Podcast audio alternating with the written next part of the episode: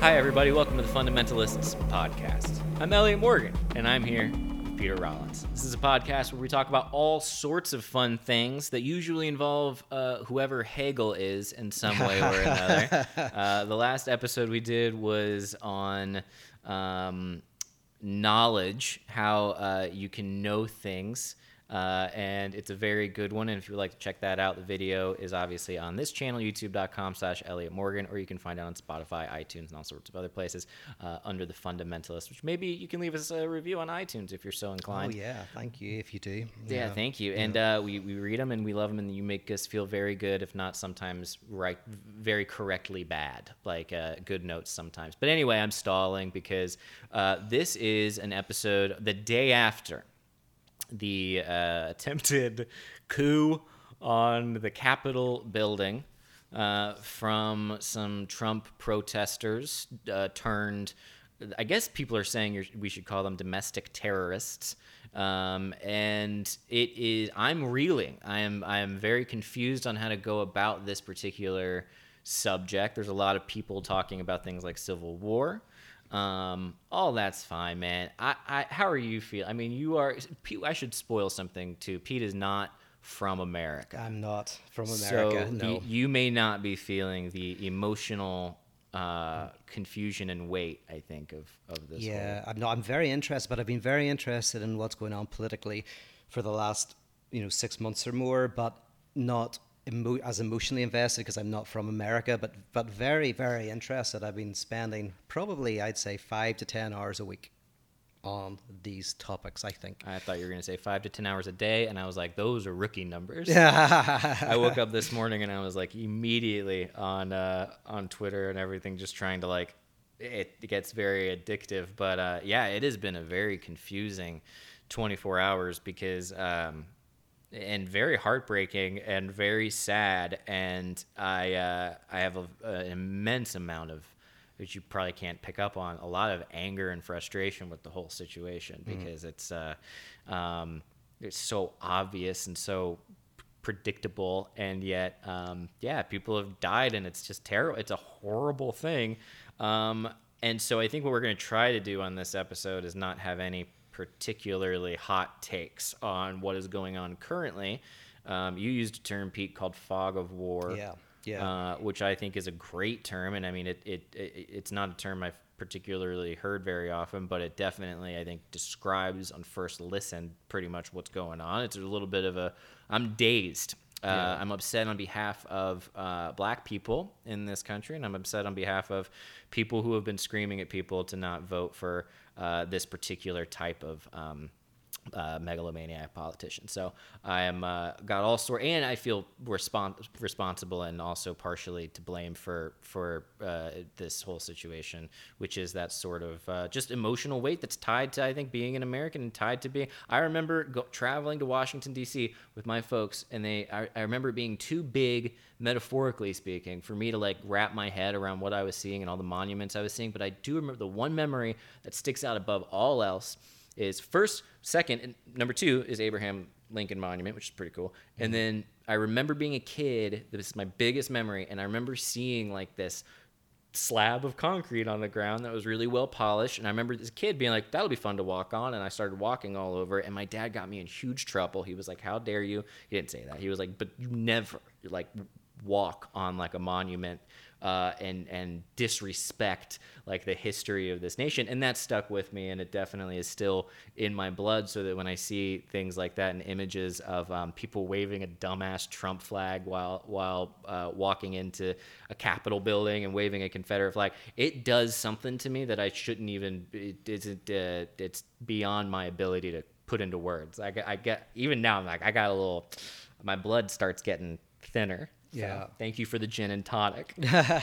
That's my whole yeah. take. I'm very upset and I'm very um, offended on behalf of a lot of people. But that is, uh, and also the, the the ridiculous part. You know who had a great tweet? Okay, I got one more thing okay. to say. This is good. This is good because to be honest, I'm getting I, it all out. I want you to get it all out, and I, you know, my perspective.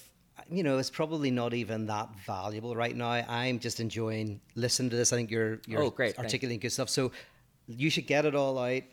And uh, I like this. Here we go. Good, good, uh, good, so. I appreciate the green light. Yeah. Yeah. Um, just hit the brakes. But uh, Tad Delay oh, yeah. t- uh, tweeted something that I thought was, it took me a second to understand it, as most things that, that uh, you or him could sometimes tweet. We were smart people tweets.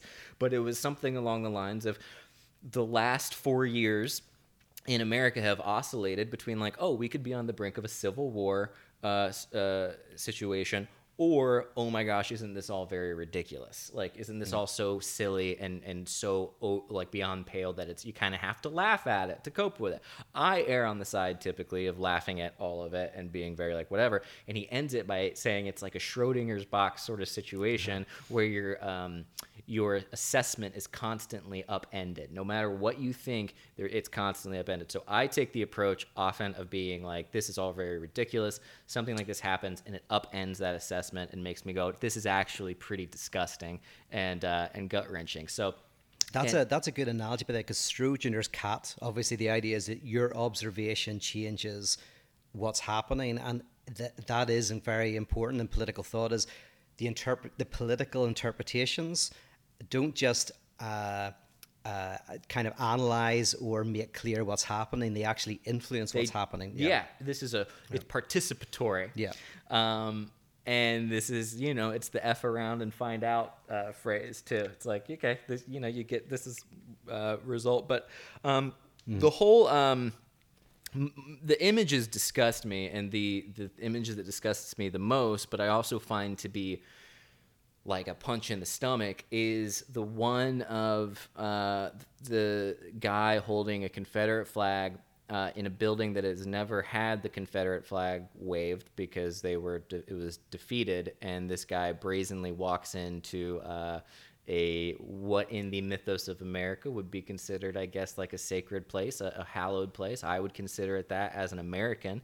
And this dude walks in waving it, and you can see translucently through the flag the a statue of uh, Richard Nixon behind him as he stands in front of this other Civil War uh character, um, and it just blew my mind that the the the, pe- the very people that have um, made a, a, a a whole platform out of being politically incorrect and honoring monuments went and desecrated uh, the place and did one of the most offensive things I've ever seen in my lifetime. And it's very rare that I get offended. I'm pre- it's pretty hard to offend me, but there's a little part of me, man, that's just like, F these people. Like, I, it's terrible. So anyway, we're done. That's and this has been the Fundamentalists Podcast, if you would like to hear. But yeah. Yeah, yeah, yeah. No, uh, so I, yeah, I use the phrase fog of war because it's a military term that means that situational awareness is compromised during a military operation. So you don't know the strength of your allies, you don't know the strength of your foes, you don't know even the intentions of your adversaries. Basically, it's this experience in which uh, there's profound confusion because yeah. you're in the midst of something monumental, in the midst of a battlefield. You're rattled. And, yeah, you're rattled. And, you know, so... fog of war is a good way to describe a lot of things that have happened in twenty twenty and twenty twenty-one, where events are unfolding and situations are changing very dramatically. And um, in military terms, the, the only way to minimize the fog of war is through military intelligence, which is where you sit and you analyze, and you've analyzed previously, and you use various ways, uh, kind of information and theory mm-hmm. to, to understand the situation. So you I, get as much data as you can. You rely yeah. on your yeah. intellectual, your rational. Yes, and it's very difficult, but you can minimize the fog of war. But the thing is, so if I throw out something and see what you think, um, if we take it off what's going on in D C for a second and talk about arguments with friends and talk about how repression happens. So repress... There's three. I don't know anything about either of these. Yes, if you've ever had an argument with ever a friend. Had an argument. Yeah, yeah, yeah. Um, there, there's in, psych- in Lacanian psychoanalysis, there's three mechanisms of um, of dealing with antagonism. He's this got a list. Actually, yeah. What's that? He's got a list. He's got a list. He's got a list. I've got a list. um, these are actually in various forms of psychoanalysis. You find in object relations as well, but and all other forms of psychoanalysis. But Lacan puts it very, very well. There's repression, disavowal, and foreclosure. Mm, mm-hmm, and repression's the one I want to talk about, and the other two we can do another time. But repression is where, when things are not able to be expressed, things have happened to you that you cannot express, that you cannot symbolize, you can't integrate into your emotional life.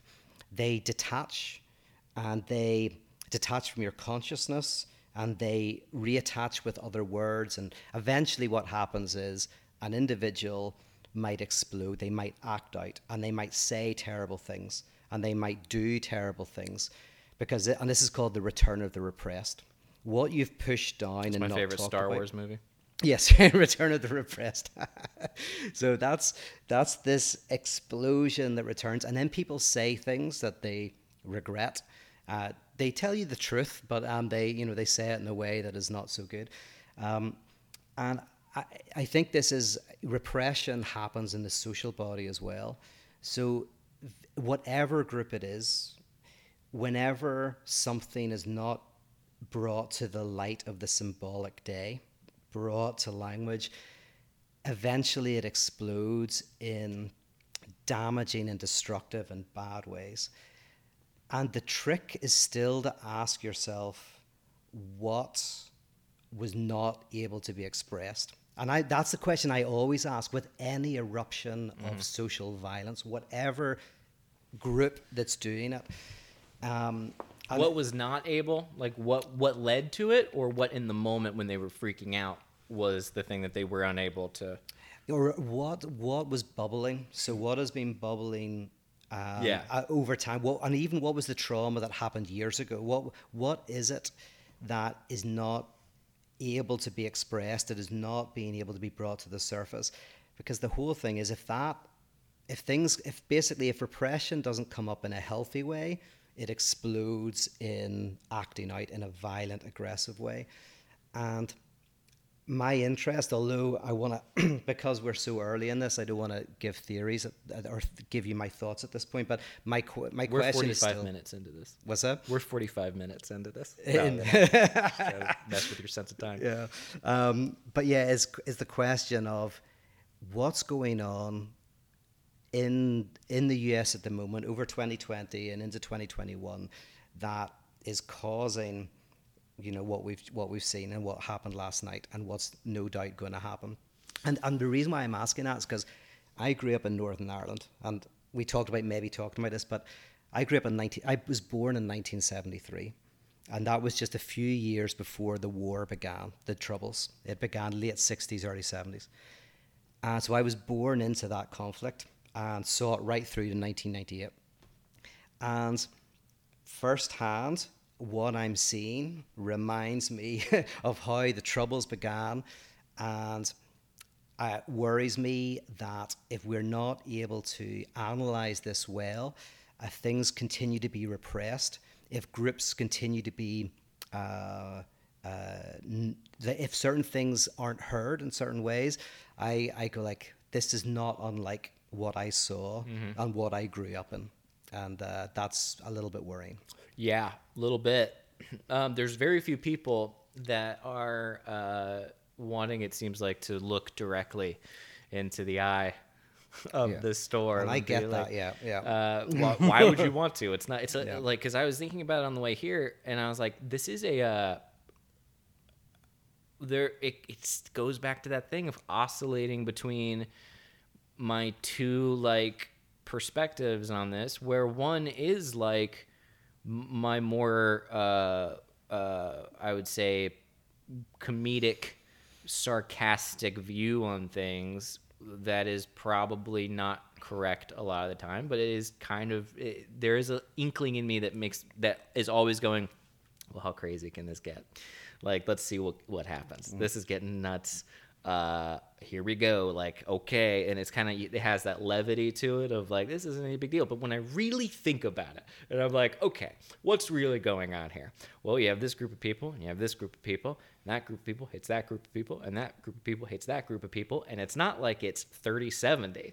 It's like fifty fifty. Mm-hmm. And I don't know of any situation where there is a lot of, um, uh, connection between these two things. So it does seem like, uh, an unwinnable situation. Because yes. yeah, trying to like even if it's seventy thirty or or even eighty twenty, there the one group is not small enough to be defeated here. That's in Northern Ireland. This happened with the Nationalists and the Unionists, or uh, the Loyalists and the Republicans, who neither side could be beaten.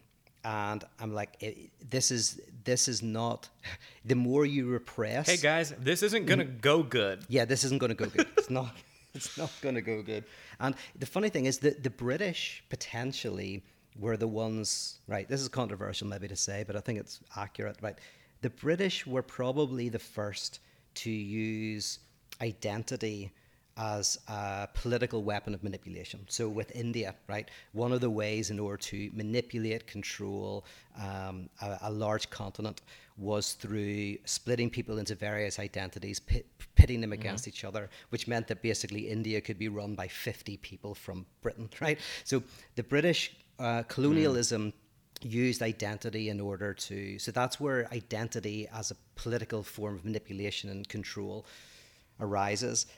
Um, uh, the, very interesting. Yeah, that the, was a that was an excellent Spark Notes version of whatever you're yes. you're saying, but it's very interesting. It's very interesting, and then very relevant. Very relevant, and then Lionel Shriver, uh, the author of um, "We Have to Talk About Kevin." She's American, but she lived in Belfast for a long time. She basically made the argument that in Northern Ireland was the place where identity was weaponized. So we were, I think she makes, she argues that that's where it was invented.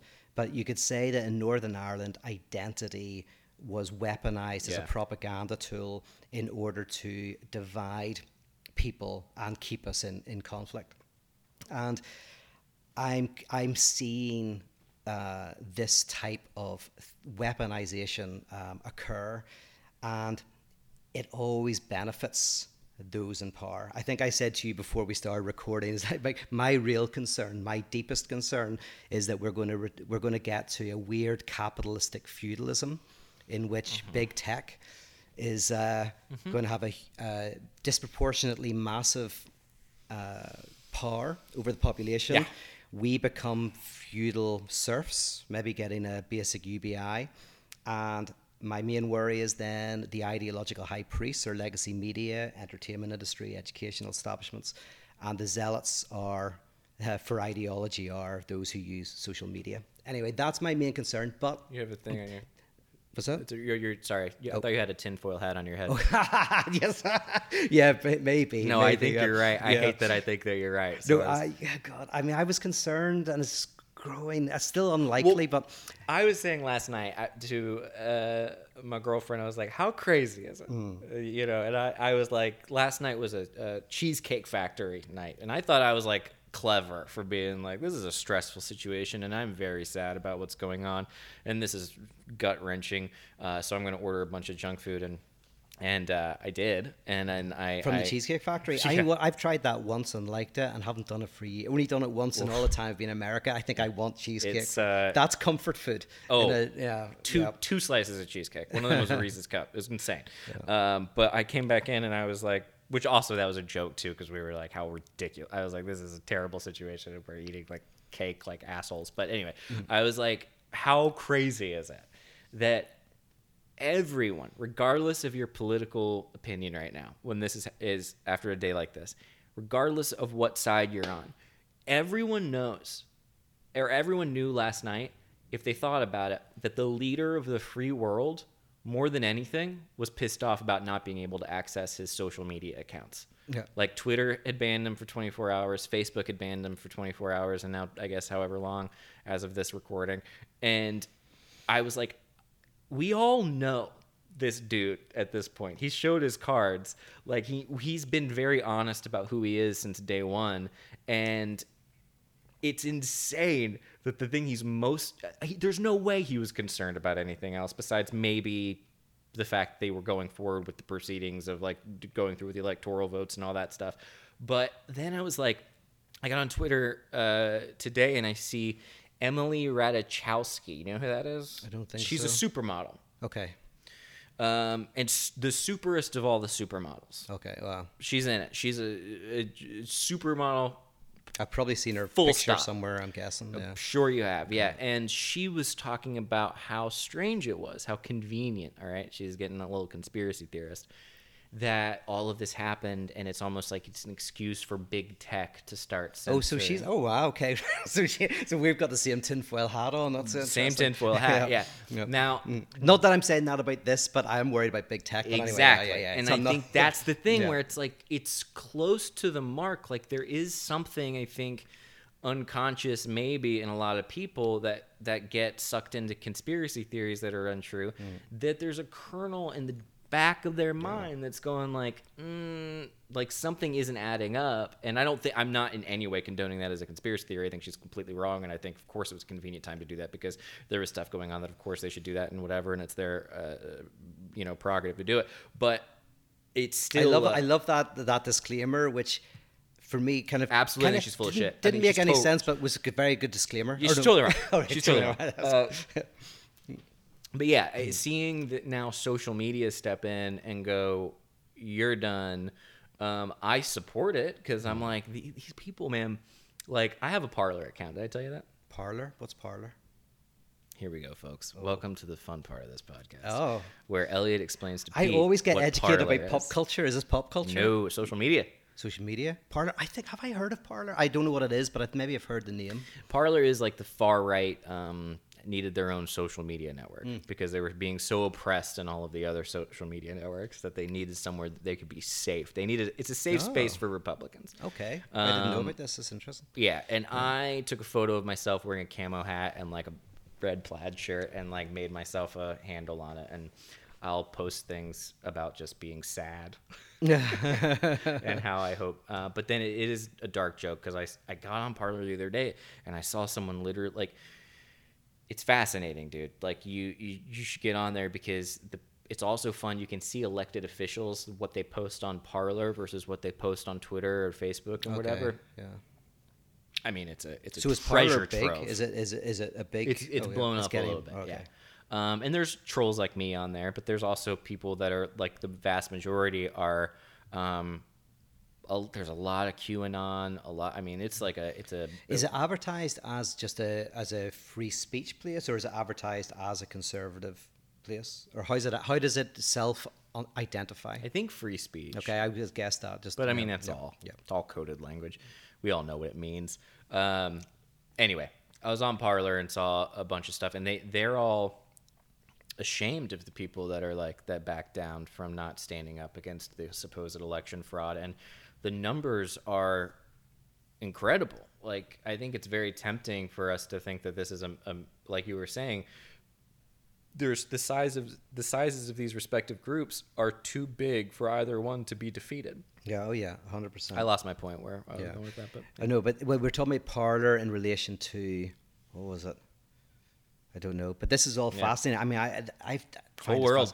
I like, and I, I oh, and okay. the yeah, you sorry, go, go ahead. Nope, I forget. Oh yeah, I was just gonna say, like, I don't fit neatly anywhere because well, I stopped listening to news except in order to hear what different positions people are taking about six months ago, and so I find myself in very weird places that don't fit neatly anywhere. Same. Yeah. Um, yeah so, um, but boy, certain events, boy, really make it pretty clear. When I start getting real, when I get real uh, angry, and I and I here's where I go. Okay. Here's my my overarching opinion on this. Uh, now that your gin and tonic is is kicking in, is kicking in. Yeah. Here we go. Uh, I do feel like uh, I do love people. And I have not seen people thrive under a certain political figure, even if they do support him. Like, I have not seen an improvement in... I haven't seen people get happier while supporting uh, someone. Mm-hmm. And at the end of the day, if you want to talk politics and you want to talk about what where, like what leads people to support certain things, that's all great. But at the end of the day, uh, I think the dude... I think Trump came in and, and, and stole a lot of uh, goodness from people that could have still had that goodness, which is a spiritual accusation more than a political one. Okay, yeah. Okay. Let us pray. yeah, I yeah. What do I think about And what can you say? Because you have, I mean, the also too, like, it's got to be fascinating for you to see from an outsider's perspective from Northern Ireland instead of being in the trenches. But like for you, is it is it? Do you feel like you see the pieces moving, but you're not libidinally tied to it? Yeah, that's partly it. That is definitely partly it. Like, so I had an example recently, about a few months ago. I I was chatting with someone who was having a delusional uh, episode, right, having a psychotic break, and they were uh, very angry about a number of things that were going on in their life, and it was obvious that that what they were angry about was not real, right? It was uh, disconnected from any kind of reality. However, the anger and the frustration was very real. It was just misdirected. The and and that's what you, yeah. you do when you're talking to someone who, say, is having a psychotic break. You go like, oh no, this is true. This is real. This is um, what's really kind of happening is something that hasn't been integrated in kind of uh, symbolized within their their consciousness is returning in the real in some way, mm-hmm.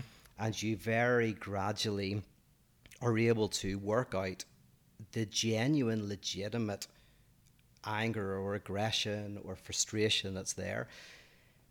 And that's what I'm trying to, that's what I'm always trying to do is what, whatever's going on, there's something real, there's something true. That's where you start with is you go like, there's something real. And let's imagine we don't know what it is. Let's be a detective, let's be Columbo, and let's try to work out what what's going on. Yeah. And so, like with what's been going on with Trump and then Clinton and Biden, I mean, I've been fascinated by going, what's happening in America that these various politicians have been brought forward. Um, and, uh, you know, the politician that I like is always sidelined. uh, but, you know, so what, what what's what's going on in the... Um, well, he just hasn't gotten enough legislation through. Oh, it's all right. I, I, to be honest, I went off him in twenty sixteen anyway. but no, in twenty twenty, but in twenty sixteen I was very supportive. Um, but yeah, uh, so all of that to say, when you look at something like the phenomenon of, of MAGA, if you look at MAGA, you look at the Proud Boys, or you look at Antifa, or you look at B L M, or you look at all of these okay. are phenomenal false movements. I which, would say. Yeah, uh, yeah, that's not an equivalent. That's just going like these are movements of explosions. Right, I saved you there. Um, all of them is your what's that? I saved you there. Is that right? Yeah, yeah. Thank you, thank you. Because yeah. there's lots of differences. Very good, but but all of them, it's it's an interesting thing of asking you saying like this is an explosion of something that is true. But that yes. doesn't mean you're justifying anything. Like, doesn't mean you're mean you're justifying the destruction of monuments or the destruction of buildings or, or destruction of property. Or you maybe you may, if it's the yeah. right cause, you might think that that's justifiable. That, but still, the question is always, there's something real going on. If it's only one or two people, you can say, well, maybe not. But if it's literally tens of thousands or millions of people, it's like. Something true is happening Hey, here. We got a problem. Houston, yeah. we have a legitimate problem. Mm-hmm. Uh, which... And if you don't listen, the people you don't listen to, that will become more irrational and more explosive. Yeah. Um, yeah. It, there's so many directions we can go here because it is a really big conversation. Yeah. Um, but the first thing that I was... thinking about was we live in a culture currently where it's almost assumed that it's it's like a badge of honor to be able to like emotionally disinvest from things and have that sort of stoic um like like uh ugh that's just this do you not think but that that's more under threat? No, because I kind of like more and more often I thought if you don't pick a side you're complicit. I thought that was, but anyway. You can pick a side. I think that's part of it. Exactly. Okay. I do think you, you have to pick a side, but there is this, it seems to me like there is like a, a meta narrative of like, it's really cool to not, to, to have a take, to have an opinion. Mm. You have to have a side. Okay. The moment you get into like legit anger and like legit, uh, whether it's righteous anger or misunderstanding or whatever, the moment you get into your anger enact like enacting you and becoming part of your actions, people are like, "Oh, that's how dare you! Like, how dare you destroy right? property? How dare you do protests? How dare you do all?" And I'm See, like, "I believe you on this, but I thought it was the opposite. I thought that anger and commitment was actually kind of like the the thing that's that was valued at the moment. But I, I you know more I than know. I do. Maybe I'm know? I may, I might be doing too wide of a swath. Was that is that, is that the right word? No, it's good. Swath? But but then tell me, like, what are you seeing, like, at, in your world, the people you know, social, you know, the the influencer world? I do, thank God. And what would we do without the influencers? I mean, I don't know. We we gotta have something to influence people with yeah. pretty soon. I mean, God, they're they're selling me, like, you know, bath soaps and stuff like that, I know, but teas. I need them to sell me political opinions. Yeah. Can I tell you about HelloFresh, if you would like?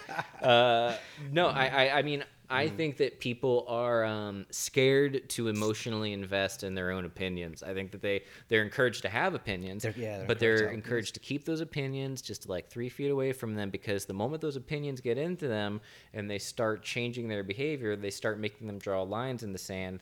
We It's like a fake kumbaya type of situation, I think, that we're in. Okay, because I've seen, like, in, in my world a little bit, there's a thing, you'll know these things, but I'm new to it, but infographics, right? So on in an infographics being like ten slides that explain anything I want to know about issue. I will Google the subject and add the word infographic. Uh, yeah, infographic. Yeah. So infographics in my world have become a big thing. As in, I've seen people share them. Which, by the way, if anything can be explained in ten Instagram slides, you know what's wrong, right? So you know, um, unless it's for a five-year-old about stuff. But but infographic, and it seems like in my world, it's like. Uh, You, taking your time to form a complex position seems like that is frowned upon, but that's but your world is it the is, opposite. Yeah, yeah, yeah. No, I think it absolutely is. Oh no, okay, all right.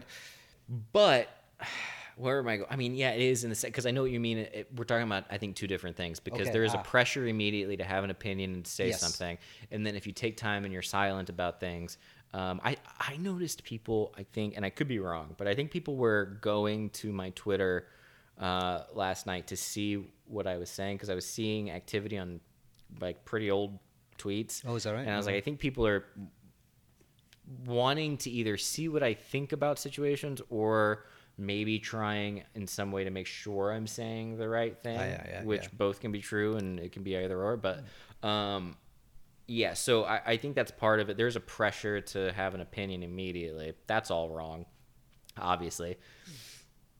But I also think there is also many people who will hide behind the idea of having the right opinion and waiting for the dust to clear, the fog of war to settle before they speak out. Mm.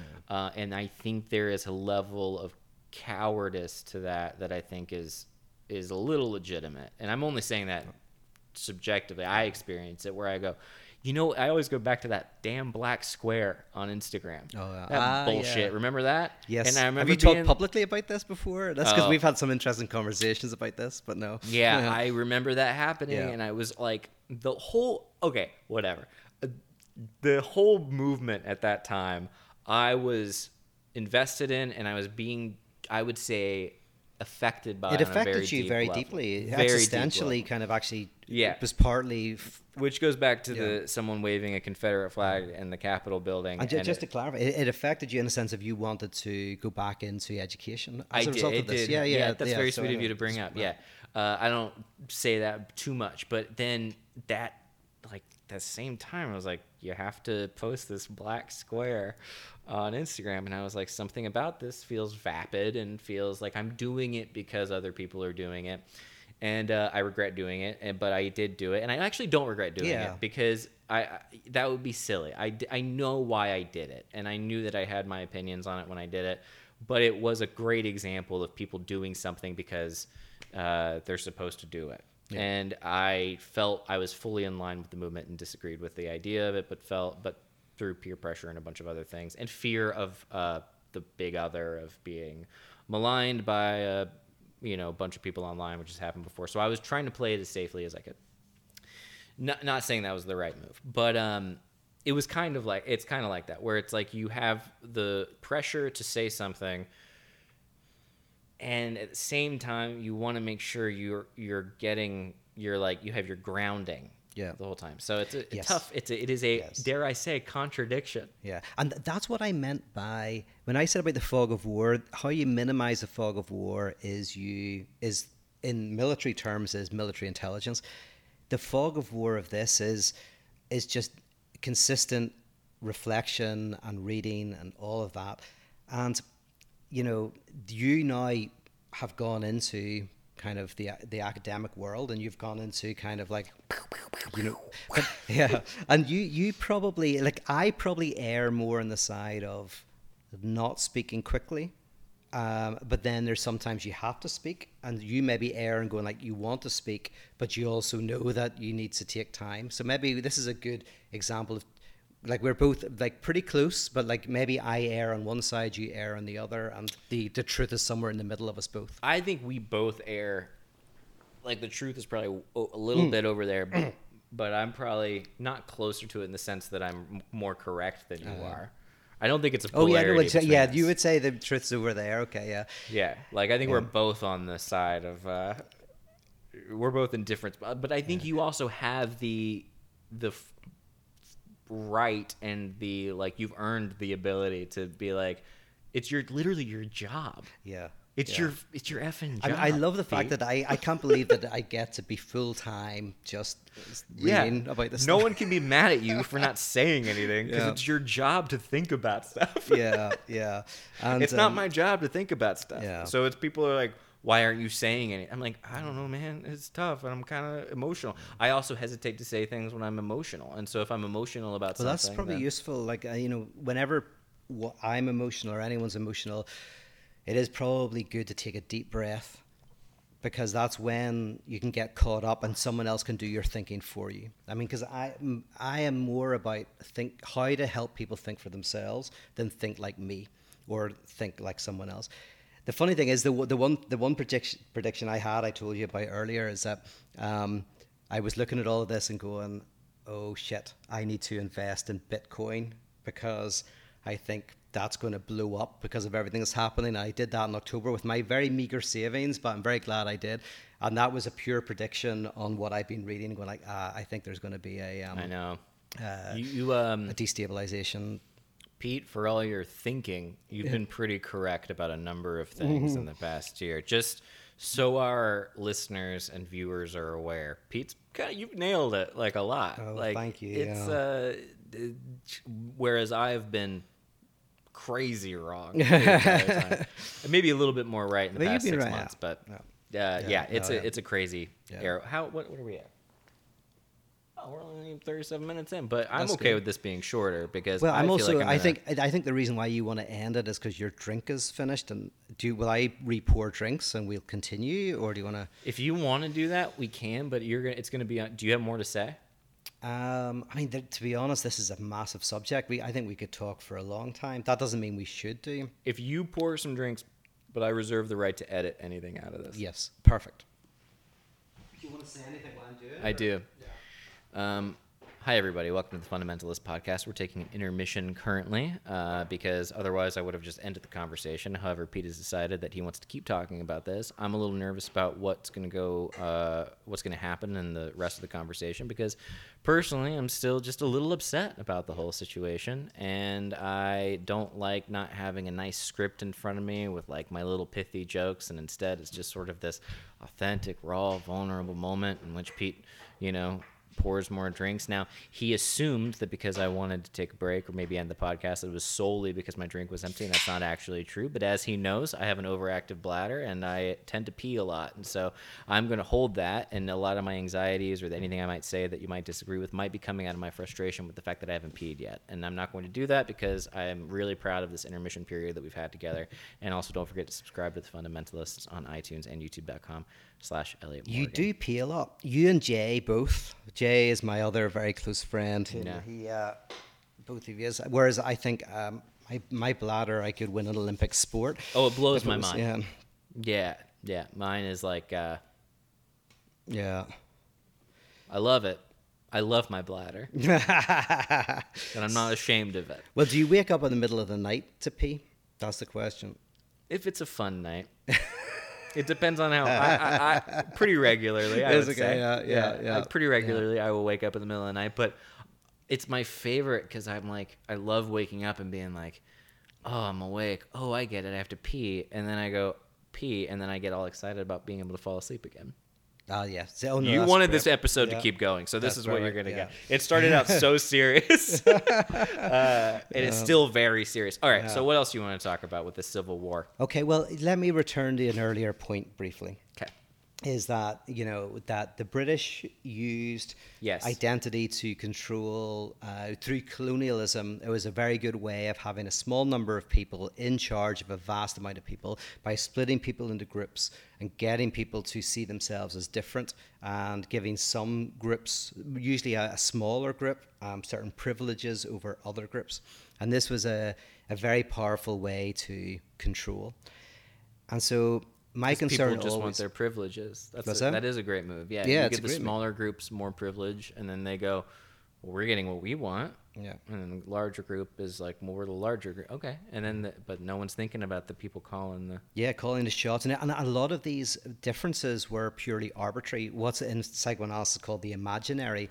In other words, how people look. Maybe it's the size of their nose, or the shape of their ears, or the size of their skull. Completely arbitrary stuff, but you can start to create completely arbitrary differences between people, and then you make them something substantive. And this is a way to basically people's um, alienation, people's experience of oppression, then gets focused into that rather than focused on the people who are in control. So a small number of people... Know your enemy. Yes, know your enemy.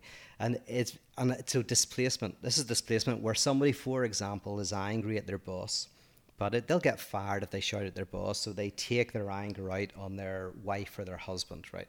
That's displacement. You take your anger that is generated from one place and you put it into somewhere else. And you think that you're angry because of that. And so... One of my concerns is if we don't kind of properly understand and have a proper political understanding of, of what's going on, we will attack fellow citizens. We'll attack people that we would otherwise be united with. It's neighbors turning against neighbors. Yeah, which ultimately only benefits uh, those who um, can... Uh, let's call it woke washing, you know, can do all of the right things um, and have all of the power. And uh, yeah, I, so I'm worried that what will happen, this is my this is one of my predictions that I hope I'm wrong in, is that increasingly... Yeah, but you love being right, so let's call a spade. Well, that's a real spade. problem, is like you want to be right, but yeah. you don't want to be right. yeah. Um, yeah. Shit. No, I think that's great. I yeah. was um, there's a video that I loved the other. I didn't mean to derail. Oh no, that's good. uh, the uh, I saw a video of this guy, and I, I, I he was in Washington D C, and it's this viral video of of you know it's candid, and he doesn't know he's being filmed. He's screaming in Washington D C. Steps out of his house, and he's like, "Get the fuck out of here, you fucking treasonous pieces of shit!" And he's like screaming, and then it like a like an episode of Veep, it like pans over and it's this black woman in her car, and she's like, yeah, she's like, they're coming in here. And she's like, they're destroying our city. And then this guy freaks out and he goes, if you know what, if this was Black Lives Matter, they would have tanks rolling down the avenue, Pennsylvania Avenue, nothing. People are, these crackers are storming the Capitol and mm. nobody gives a shit. And then the, it pans back over to the black lady in the car. She starts crying and she's like, thank you so much for saying that. That's so incredible. And I was like, this is a beautiful, I love this video so oh, much. I didn't see this. It was incredible. Like, cause I, it's mm-hmm. one of those few videos where I'm like busting out laughing and then I get all like teary-eyed, but I look at the replies and I see this person who goes, you know what, we should do um is there it was just some innocent person, I don't think they realized what they were saying, but they were like, is there a way, like maybe we should have badges for wokeness, like you should be able to wear badges for how woke you are on your sleeve, yeah. so it designates to people around you how woke you are. And I was like, I don't know how to describe how and it, how wrong that is of an idea, but it, it it got under my skin where I was like, I love this video and I love what's happening here, and yet there's people jumping in going like, well, maybe we should system systematize it, and maybe we should wear badges and have like a code of honor where it's like you prove that you're some level of woke, and uh, I don't know that that's necessarily a good move. In yeah. fact, I think it might be horrible. Yes, yeah. But I, I can't ex- yeah. I can't describe why, but it, it I yeah. thought of it after you said what you said. So. Yeah, no, I worry, like, they used to, in philosophy, it used to be called the politics of difference. And funnily enough, Richard Rorty, who's an philo- American philosopher, he was very, a liberal more than a leftist, but kind of leftist liberal philosopher. Anyway, he wrote a very good essay, and I'm going to forget what it's called, but it's the one where he basically predicts a type of Trump figure. So it became popular recently because he, he defines a type of Trump figure arising. But he argues that the the politics of uh, the philosophy of difference, um, which is partly what we see with woke stuff. Philosophy of difference? Or yeah, um, the philosophy of difference, the politics of difference, either way. But it's where cultural difference and particularity becomes the it kind of kind of comes into leftist thinking. It's where kind of uh, kind of woke philosophy enters into um, uh, kind of universal leftist philosophy. Uh, is potentially um, to the benefit of uh, a small minority of the mm-hmm. powerful. Th- and that's that's my main worry with it. That's my main worry is that um, it's people who would be united on similar forms of alienation and difficulties um, become increasingly divided. And that's yeah. just my, that's just my fear. And I think, and if that if this is true, that and I think what happened last night is devastating for this. I think it's just going to increase cultural particularity. Um, then, it, and I mean, maybe it kind of sh- shouldn't on some degree, because I do feel like, uh, you know, it was. Have you seen the images contrasting the uh, steps on the Capitol during Black Lives Matter versus the steps on the Capitol during what happened yesterday? No. I mean, it's night and day. Like it's it's the uh, the response from law enforcement was, of, of course, so much greater uh, during B L M and all this stuff. And then during this, they they're you know removing the gates. They're letting them in. They're helping them down the steps. All this stuff is like, I'm sure every one of those things has a logistical reason for it happening. But symbolically, people see that and it affects them, and it's very. Very terrible. Like, I don't know how people, I don't know how, especially if you're black in this country, I don't know how people, uh, how they handle it. I, I it, it's a very uh, untenable situation where it's like you spend a year going through these protests, and then this kind of B S happens where you're like, okay, there it is. Like, it's still, these people are still, uh, I think that they're, like you're saying, wounds that have been, I don't know if this is like you're saying, but yeah. wounds that have not been addressed or healed or acknowledged, and faults that have been made that have not been uh, at least attempted to make right are now showing themselves in this almost cartoonish way. Like it's, it is easy to fall into that ridiculous viewpoint because it's so laughable, but it's becoming laughable because it's like, it's a caricature. Like it's yeah. so extreme. That's like, this is what it is. Like it's gotta be the, the, this dork carrying a Confederate flag and a, a, a, a some piece of shit putting his like feet on an elected official's desk and acting like he's a badass. It's like there's a funniness to it because it's silly and they're dorks, but there's a darkness to it that is like really hard to handle. I know. Here's my guess, and again, I'm saying it as an outsider, but my guess is the police, a lot of the police and a lot of the military are sympathetic to the MAGA stuff. Did you see but, the selfies? Oh, yeah, I saw the selfies. Yeah. But my guess is corporate America is very sympathetic to Antifa and have spent and would put lots of money into the legal uh, defense of Fine. people. And so now, give do, them all the money. What's that? Give them all give the money. money. And so they're two different things. So one is police and military are pure force. They're the they're the kind of the force of the state, pure kind of mil- force of the state. Um, and but then corporate America, which is big tech, Amazon, Jeff Bezos, we're talking Instagram, we're talking Facebook, we're talking Twitter. We're so screwed. Yeah, they uh, on Netflix potentially um, are uh, putting vast amounts of money in a in a way that those people who are MAGA won't get. They're like, you know, I, I, I would I like people. Netflix is not going to give money to the legal costs of kind of what's what's going on. So all I'm saying, and I'm not saying once, I'm just kind of going like, what if we, if you want to do an analysis of what's going on, I, I would say the military and the police are seventy percent towards kind of what you see with the Proud Boys and what you see with yeah, MAGA. one hundred percent, um, yeah, they don't care. They're yeah. they're unabashedly yeah. pro. But then my interest is going like, but then where is big tech?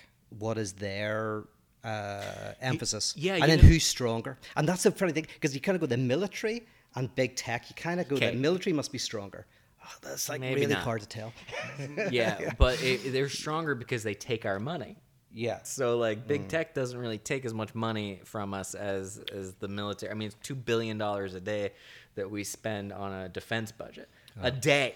Yeah. We're that's a lot of money to spend in a day, and they couldn't come up with enough police to be around the Capitol mm. building. Well, that's that's where I think when I honestly I do think military and police are probably much more uh, sympathetic to MAGA. But what yes. I'm interested in is, especially with COVID and with us all being more isolated and more on, on our computers. Vulnerable. Uh, my question, and it's only a question, it's kind of a question with a concern, is that w- does big tech have even more power uh, or will have in the next three to five years more power than government? I think, I think, I, all, I kind of think that big tech already potentially has more power than the government. And that's why I think our government uh, leaders are so shit, is because the talent always goes where the money and the power is. Oh, people, okay, a couple points. Okay. One, I think it's an oligarchy, and people like Zuckerberg, who will make a big deal out of banning Donald Trump uh, for the remainder of his presidency on Facebook, also know that a new, uh, there's a changing of the guards happening, yeah. and so well, they, which he, they were part of, like a know? good little boy, he's going to make sure he's like, yeah. I even think he was, he was part of it. I mean, I think they're the ideologues. Yeah, yeah. They should the all Democrats, they yeah. should all walk into the ocean. But uh, um, oh, what was the other thing I was going to say? Social media, all that. Oh yeah, people will uh, go after, uh, let's say, Republican senators who are Trump. They've they've hitched their wagon to the Trump train. Yeah. And people are like, these guys are spineless. Yeah. These guys are like the most despicable. Like, look at them. They just like, they're little puppy dogs. They're sycophants. They follow along with Trump, anything he does. They have no backbone. And I agree with most of that, except for the fact that when you think about it, these people, throwing at this out there, these Republican senators who who rally behind Trump at all costs, they're human beings with families and children, and they're aware that if that dude, Trump, lights them on fire on Twitter, their whole career is done. Do you and think Trump has any power at this point? Not maybe not currently, I mean, but I, he I will almost, after this. I yeah. wonder, like, I don't think this is going to happen, but I would put a, I would probably bet on it with the right odds. They may legally come after Trump. Trump I might hope, end but up. this that's right now. For the past four years, it's been it. Trump has had the power to use social media and has done it. To I used to have a boss like this who would use his social media presence to uh, attack other people. He has since gotten better about I, it and I doesn't think, do it anymore. I think the last four years has been a battle between big tech and, no. and Trump. I think big which, tech is being used by a guy who is not afraid to light people on fire. And if you look at a Republican senator from Nevada and you go, oh my God, how dare they they la- they hitch their wagon to this person. And then you think about the fact that if they don't hitch their wagon to this person, that person will tweet about them. And then a bunch of dumbasses on Parler and QAnon will come after them and think and come after their children and give them death threats. It's not worth it for them. But people will come after it. Like, here's the thing. I think today people will come after you for any number. So on Twitter, you'll oh, come out. Can't wait so, for whatever. Yeah. This so podcast. One of the things I love about this I love podcast, you, I'm so sorry. And I love the fact that we're such close friends, and we, you know, this is maybe a good example of So my friends shouldn't work d- together. This is the other reason why friends shouldn't work together. Is that right? Is it what? That that we're too honest. We're too honest. Was. But the great thing is we also have a slight difference, and we're showing that we can talk about it. This is great. Yes. Because, you know, yeah, my concern has been the kind of that, that big tech have been slowly garnering more and more power. And actually, I don't think the, I don't think the Trump, ha- well, you're saying, you're agreeing with me that Trump now has no power. If anything, he might be fucked. I mean, my, I, I don't think they'll legally go out. I think it would be a bad idea if they do. See, if they start doing like truth and reconciliation with Republicans, we, I, I would think that we're going to enter civil war. I think they'll but do some symbolic they need shit. To, they need to, but, and I, I wonder if they're going to do it. However, you know, that. I mean, I hope they do. Do you do? See, that's the part of me. I go back and forth where I'm like, light it on fire. Light him on. Make him hurt is what we will burn. America will burn. Yeah, yeah, yeah. We'll exactly. Burn. But they'll never, it'll never get that far because of the reason I'm saying, which is if Republicans stand up to him, he'll light them on fire on Twitter when he's let go, when he's released from his prison. Well, my worry is that like a lot of Republicans, like my real concern is, right, for me, this was all screwed from twenty sixteen, right?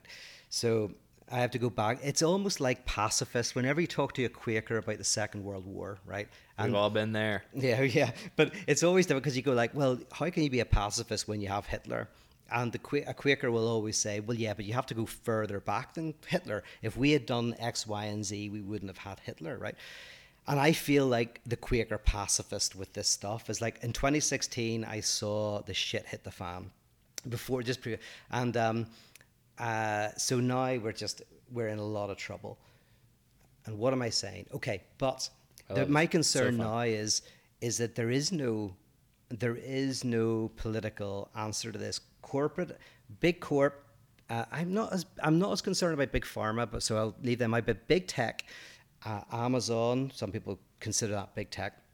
They have free rein as far as I can see. I'm like, it's done. It's done. I uh, and I all don't you have know. to do is ask yourself what would cause you the biggest inconvenience in your life. A lot of people would be for Trump. I think taking away his Twitter and his Facebook, one of the biggest inconveniences he could go through if he had access to those things, but was literally sent to prison for three months for whatever yeah. he did. I don't think it'd be that big of a deal if he could still tweet. You know, but you know what I would do.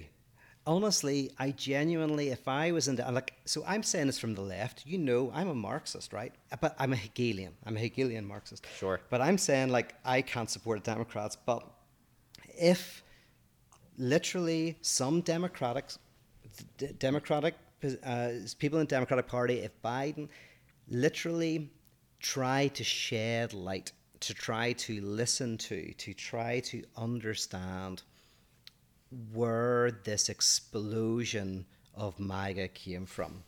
That is the only way out. Look, it's I the mean, only way out.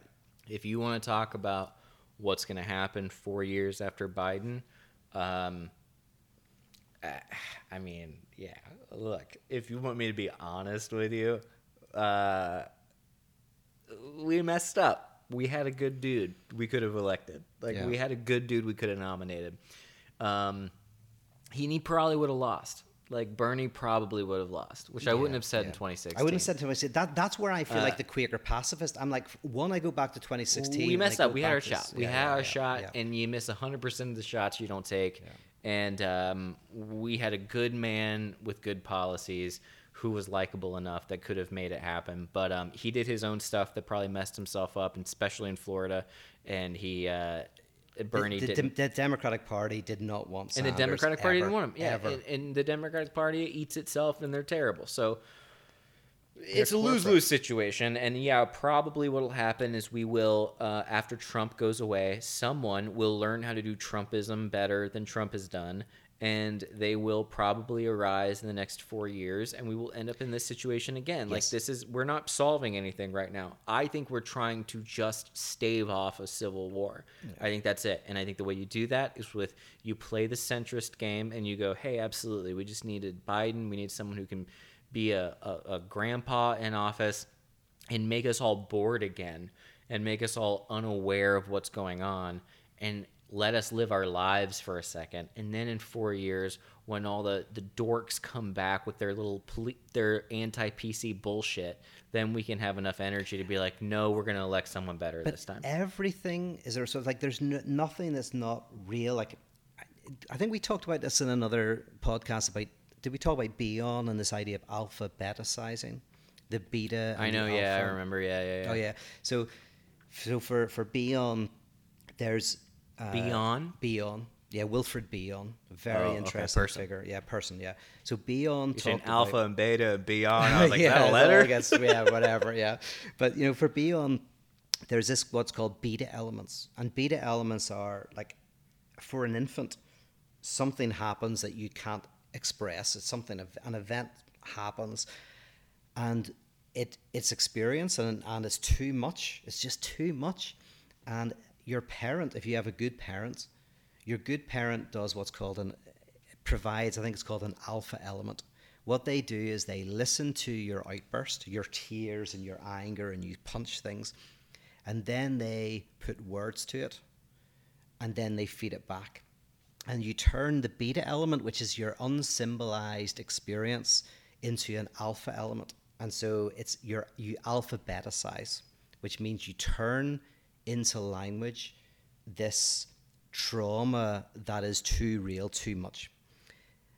And my whole thing is that if politically there is not a way to alphabetize the uh, this explosion of rage, you're exactly right. In four years' time, there will be a kind of worse Trump figure, um, and this this yeah. explodes into a whole other.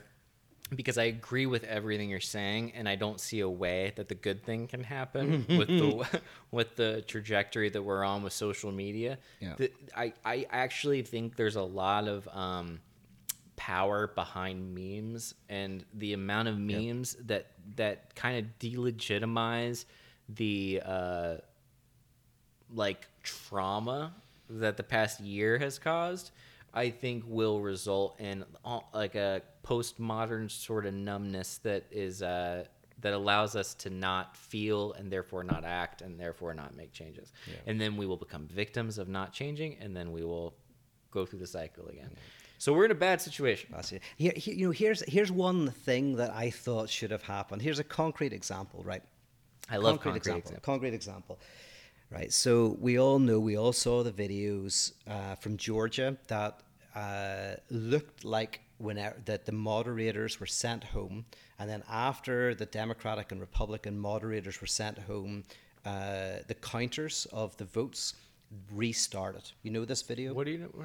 So there was a video that came out where it showed that um, in Fulton, Georgia, Uh, moderators, the, the the overseers, what do you call them? Is it moderators? The the Democratic and Republican observers. Observers, sorry, observers were sent home at ten thirty, and then once they were sent home, the counters came back. They took out these boxes and started counting again without moderating. Have you seen this video? You haven't no, seen it. No. Oh right, okay. So anyway, so this video came out, and it's very, you know, anybody who watches it would go, this is this is not good, right? However, what's being said is that in context, it's fine. In context, these we can see that that the votes were put in these boxes, put under the tables. There was just a mistake. They came out and they're recounted. So that's the answer. However, I searched the internet for the video, and they, it's not there. I'm going. I don't. I do believe it. I believe there is context to this video. Wait, wait, Just wait, show wait, wait, it. Wait, wait. Show you, the what context. Are ta- what are you talking about right now? Are you talking about voter fraud? The voter fraud, right. Now, I'm saying that I th- I, be- I think that the video in context will yeah. show that there's not a problem. But when you don't show the video, it fuels people who are concerned. So that this is a concrete example of where I go, right. Show the video to dispel... a little bit of the... Why play the game, though? Because then you get what you're having because now. Because those people wouldn't be concerned about that shit had they not been told No, but some people would. That's the thing. Is like, like genuinely. I that's, don't know, man. That is symbolizing. For you know, me, that's an example of symbolizing. We're getting the into a cosmological conversation here. This is a, about reality bending to our perspectives, yeah. and it's like if you don't, like, you, it's not. If you have a job to do to count a bunch of votes, it's on, it's your only job. Mm-hmm. You got to count a bunch of votes. Mm-hmm. You also have to take take into account that you can't overwork people, and that if you do overwork people, it will allow other people to go, those people have been overworked. You can't judge their ability to count votes. Yeah. So you cut it off and you do whatever. I don't know. I, no, yeah. No, it, I, it's I, I'm not very... disagreeing. But I'm surprised you didn't see this video. I thought everybody's seen this video. You never saw this video. What video am I? The video I'm talking about. No, I don't know the video. Oh, wow. Right. Okay. So the video, I'll show you. But the point is, I do, I, I've got no reason to doubt that in context, it's totally fine. You have no reason to doubt. However, I... What about all the other people that were injected with a reason to doubt that, that then will take it as a cross to bear? No, but that's my point. My point is I genuinely yeah, yeah, want yeah, them yeah. to show the video. I, and even if like lots of people don't, I'm just going to like show the video. But if they don't have the video... No, they do have the video. The video exists. Mm. I actually, I watched, I watched the whole thing that we have. So I'm a little... I'm a little bit confused, but I, I do believe that there is additional context, but I want to see it. And I, I, I'm going to like, this is my issue of just kind of like symbolize, show, sh- don't disparage certain views, engage with them, show why they're wrong. I think that's the only Maybe, way to avoid it. But like innocent until proven guilty. Like if you're, if I say you robbed the Bank of America down the street, and, and I'm like, well, Pete isn't showing me a video. No, but if you showed me a video where I robbed, right, here's the thing. If you showed me, if I showed you a video, or you showed me a video where I robbed the bank, then you go, well, actually, funnily enough, if I show you the twenty minutes before, it actually gives the context. That's different. That's what this is. It's like, there's a video that looks, just just looks wrong, right? It just looks a little bit wrong. All all you want to do is show people the rest of the video. Pete, I'm worried you've been Googling too many things. Yeah.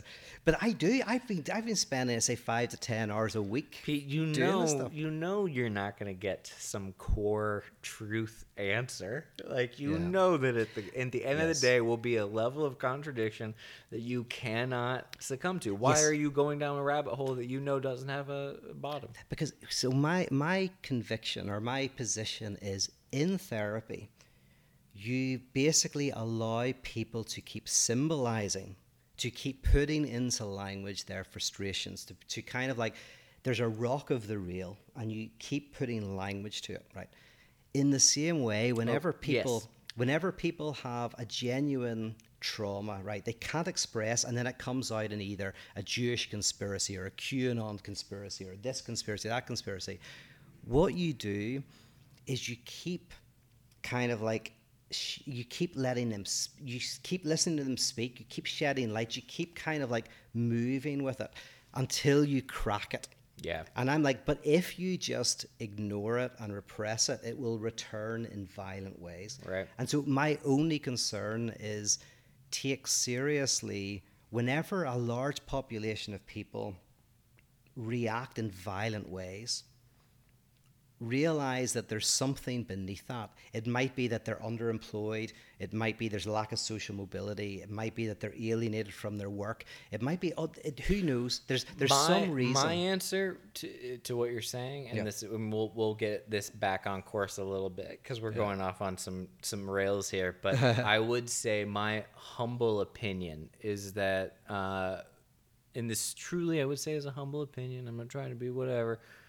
I think that we are in a situation in America where particularly men feel a fundamental, spiritual, unidentifiably powerful lack of purpose, lack of direction, lack of place in the world, and that this is causing a lot of shit to go down. This is causing oh. a lot of people to go... It, it allows a lot of men who have worked their asses off their entire life uh, to be confronted with a barrage now through social media of all these others, these all these other people, and they don't know how to deal with it for good reason because they've been busy providing lives for people, and that's all very fair.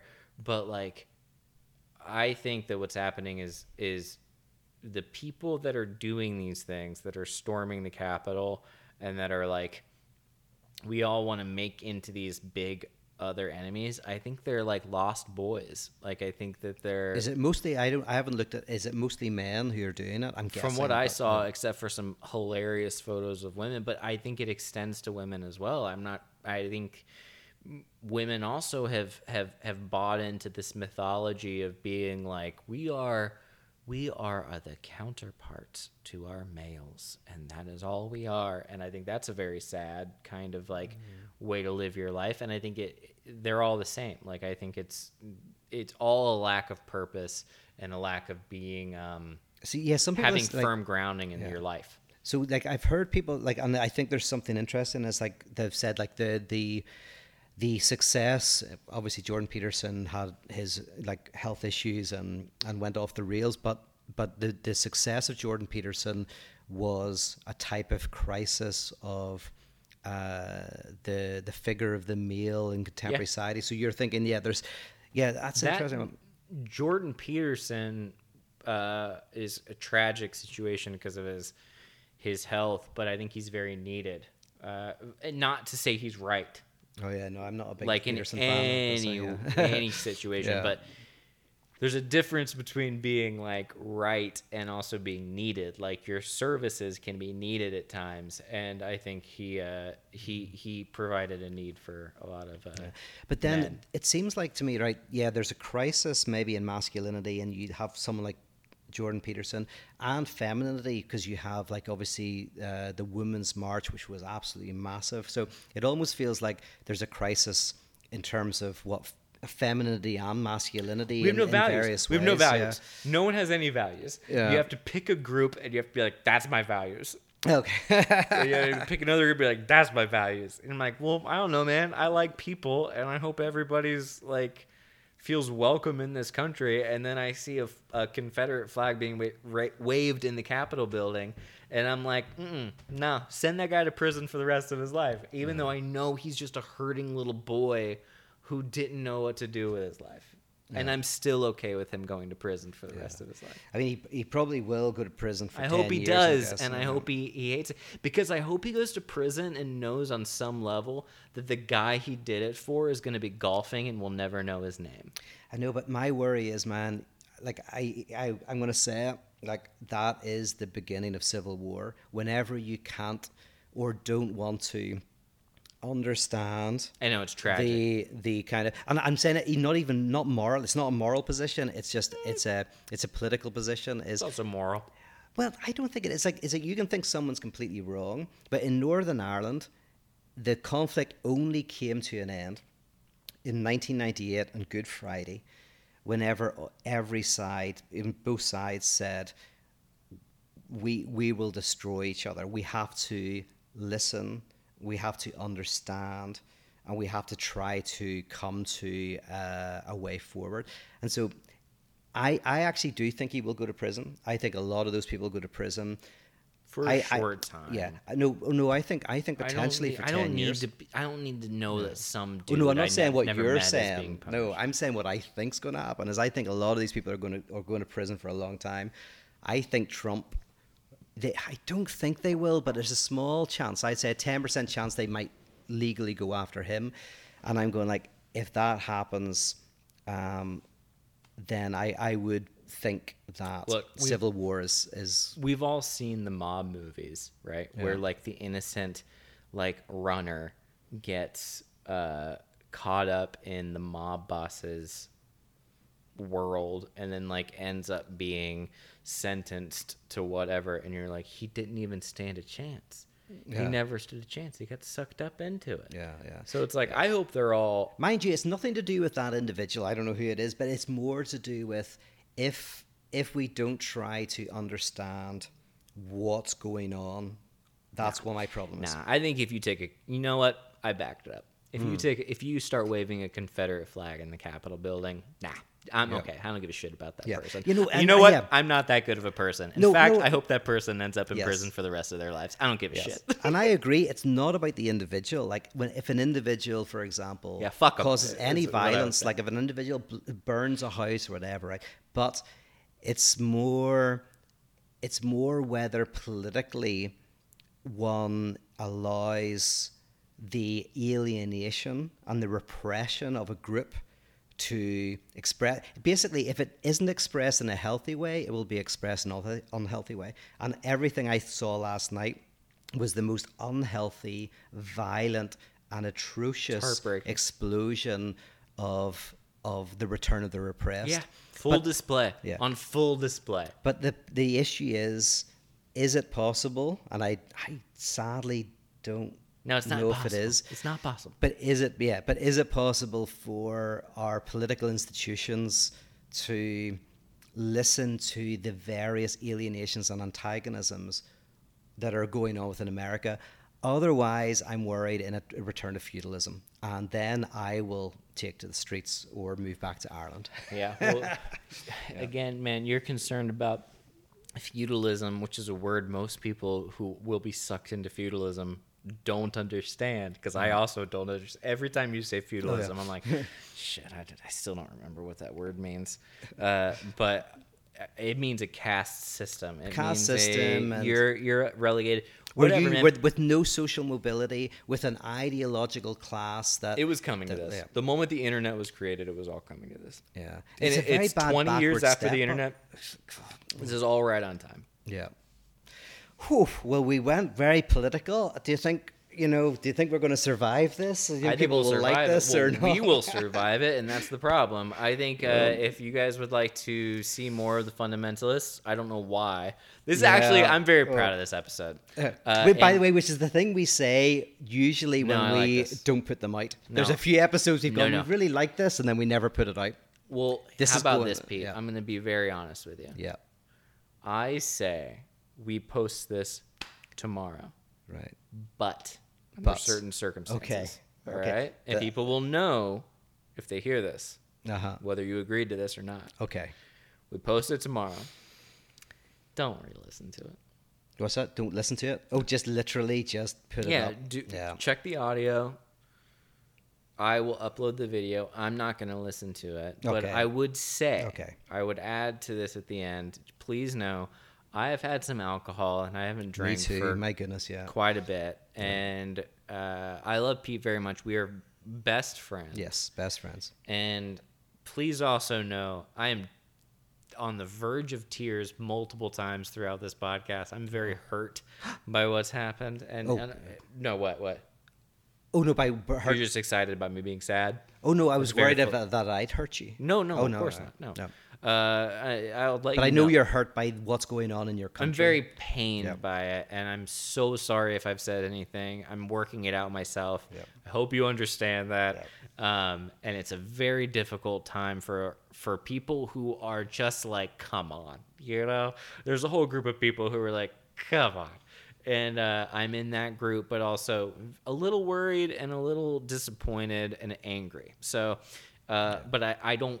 I don't always show that, and I can be a little bit of an asshole with the things that I say, and I apologize if I've offended you, but or said anything inappropriate or not given credence to things. And uh, yeah, man, we're in a tough situation. Can I and, do a disclaimer after you as well? Absolutely. And also, um, Trump was a mistake. Uh, that was a bad move. Uh, we could have done better, and that's the end of my statement. Okay, yeah, that's good because, like, definitely, Elliot is very concerned and taking this stuff very, very seriously. And we've talked about this. And in fact, the crazy thing is like this, some of the things that happened in twenty twenty made you less interested in less in comedy and in all of that, and more interested in trying to understand what was going on in the world and be a force of good. That's absolutely. That's very sweet. Yeah. That sums up my, yeah. Yeah, yeah. No, that's one hundred percent. And in terms of me, like, anything I say is coming from just my experience in Northern Ireland. I do not want to see a conflict that erupts in violence and death and uh, and anything that I've said is genuinely coming from a desire to see forward momentum and to uh, uh, not see us moving back into um, some sort of economic system that is damaging to more people. Uh, my critiques, I mean, I critique a lot of the so-called left, but I'm critiquing that from the position of the left. And uh, yeah, so anyway. I loved, I love, Pete, that you're on the side of being like, hey, please don't hate me, the left. Yeah. And I'm on the side of being like, please don't hate me, the right. Yeah. Very fun. Yeah. Uh, anyway, oh, yeah. We love you, and especially if you... Keep no anyway all right no, we're right. done all right bye everybody bye, love bye. you thank you